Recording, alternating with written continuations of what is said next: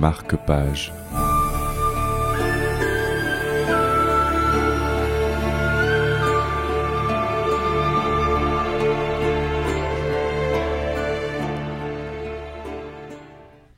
Bonjour à tous et bienvenue dans ce nouveau marque-page.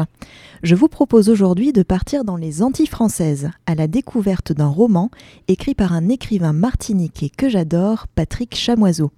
Ce roman a été publié en 1992 et a reçu le prix Goncourt de la même année. Ce roman s'intitule Texaco. Texaco est le nom d'un quartier de la ville de Fort-de-France, la préfecture de la Martinique. Il tient son nom de réservoirs appartenant à la compagnie pétrolière Texaco, autour desquels il a été construit. Texaco fait partie des quartiers périphériques de Fort-de-France, qui ont le don de surprendre les touristes ou les nouveaux venus. En effet, Fort-de-France est entouré de quartiers populaires qui se sont construits spontanément, sans politique d'aménagement urbain. Pour être tout à fait explicite, ils ont le même aspect que les bidonvilles de Rio de Janeiro. Il est très difficile de dater le début de leur construction. Toutefois, il est certain que ces quartiers se sont formés à la faveur des vagues successives d'exode rural qui ont commencé à partir de l'abolition de l'esclavage en 1848. Ce flou historique autour de l'origine de ces quartiers a inspiré Patrick Chamoiseau, qui a décidé de relater l'histoire de la construction de Texaco. L'intrigue du roman s'ouvre dans les années 1980. Texaco est agité par la venue d'un urbaniste envoyé par la mairie de Fort-de-France. Cet urbaniste est chargé d'étudier le quartier afin qu'il puisse être réaménagé, pour ne pas dire rasé, et que tous les équipements publics nécessaires aux habitants puissent y être installés. Au cours de sa visite, il rencontre une certaine Marie-Sophie Laborieux. Il apprend rapidement qu'elle est la fondatrice de Texaco. Comme tous les autres habitants du quartier, Marie-Sophie Laborieux se montre très méfiante à l'égard de ce projet de réaménagement. Elle décide donc de raconter son histoire à l'urbaniste une histoire qui démontrera à ce dernier que Texaco n'est pas un simple quartier insalubre construit de façon anarchique. Si vous aussi souhaitez connaître l'histoire de Texaco, je vous donne rendez-vous à la BU de Bordeaux, où ce roman peut être emprunté, soit à la Bibliothèque de lettres et sciences humaines de Pessac, soit au centre de ressources de l'IUT et de l'IJBA de Bordeaux-Montaigne, situé au centre-ville de Bordeaux. Dans ce roman, Patrick Chamoiseau nous conte une fabuleuse épopée de la Martinique, depuis les années 1820 aux années 1980. Cette période historique, méconnue du grand public, est absolument passionnante. Qui plus est, il ne s'agit pas d'un récit, où dates et faits historiques sont rigoureusement relatés. Patrick Chamoiseau respecte bel et bien la chronologie des événements. Toutefois, il a fait le choix de raconter cette histoire du point de vue des esclaves et de leurs descendants. L'histoire est incarnée par des personnages forts qui en ont été les acteurs, mais des acteurs non reconnus par l'histoire officielle.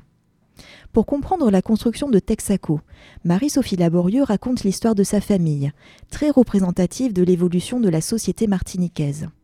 Elle remonte à ses grands-parents paternels. Ces derniers étaient esclaves sur une plantation, située au nord de l'île, à côté de la ville de Saint-Pierre. Saint-Pierre est alors la capitale économique et culturelle de la Martinique.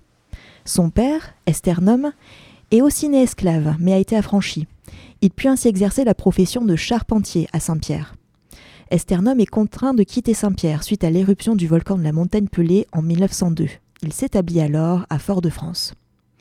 Les péripéties d'Esternum et de sa fille Marie-Sophie témoignent de la terrible désillusion de l'abolition de l'esclavage en 1848. À cet égard, Patrick Chamoiseau décrit avec minutie, au travers de plusieurs personnages, la complexité de la société martiniquaise. Elle est dominée par les béquets, c'est-à-dire les blancs descendants des premiers colons, et les mulâtres l'abolition de l'esclavage n'a en rien ébranlé cette société de caste. Béquets et mulâtres ont conservé leur pouvoir économique. Aussi, les anciens esclaves ne sont pas parvenus à s'affranchir de leur ancienne condition, par le travail, qui promettait pourtant d'en faire des citoyens à part entière. Ce paradoxe est générateur de luttes et de conflits que je vous laisserai découvrir dans le roman. Texaco est le récit d'une quête perpétuelle de la liberté, mais aussi d'une volonté de forger une société nouvelle.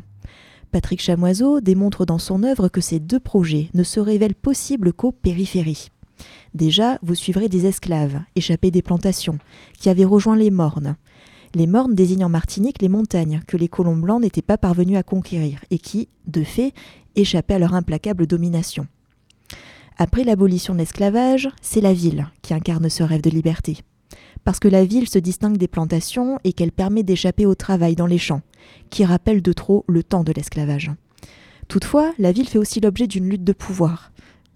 Elle incarne le pouvoir politique et culturel de la métropole blanche à travers ses monuments et ses plans symétriques. La ville n'échappe pas non plus à la violence inhérente de la société esclavagiste. Marie-Sophie Laborieux y mène une vie plus que précaire, entre ses multiples emplois et sa case délabrée. Elle tente de survivre au jour le jour. Aussi, le développement de quartiers comme Texaco, en périphérie de la ville, qui peut paraître anarchique aux yeux d'un urbaniste, reflète la volonté de ses habitants d'imposer ses propres règles et de prendre en main leur destin. Texaco est en perpétuelle construction. Il n'est pas figé dans des principes architecturaux, contrairement à la société esclavagiste qui, elle, est figée dans ses préjugés. Le quartier se construit au gré de ses habitants. Ils y développent une culture, notamment orale, qui leur est propre. D'une certaine manière, Texaco est la métaphore d'une identité créole qui cherche à se forger. À ce propos, au-delà de l'intérêt que revêt ce roman pour découvrir plus en détail l'histoire de la Martinique, Texaco propose à mon sens une expérience unique de lecture. En effet, le style littéraire de Patrick Chamoiseau est reconnaissable entre tous. Vous avez peut-être déjà lu des romans ayant pour cadre les Antilles. Généralement, leurs auteurs introduisent quelques mots créoles au détour de dialogue ou de description pour donner un semblant d'authenticité à leur récit. La démarche de Patrick Chamoiseau est bien plus profonde que cela. Il propose un roman écrit en français, mais dont la structure, les tournures de phrases ou les figures de style appartiennent tout entières à la langue créole. Le résultat est poétique à souhait et absolument merveilleux à lire. Je ne peux donc que vous encourager à vous plonger dans Texaco. Ce roman vous permettra d'appréhender en toute justesse la culture et la mentalité créole auxquelles Patrick Chamoiseau rend un vibrant hommage. Sur ce, je vous dis à la semaine prochaine pour un nouveau marque-page.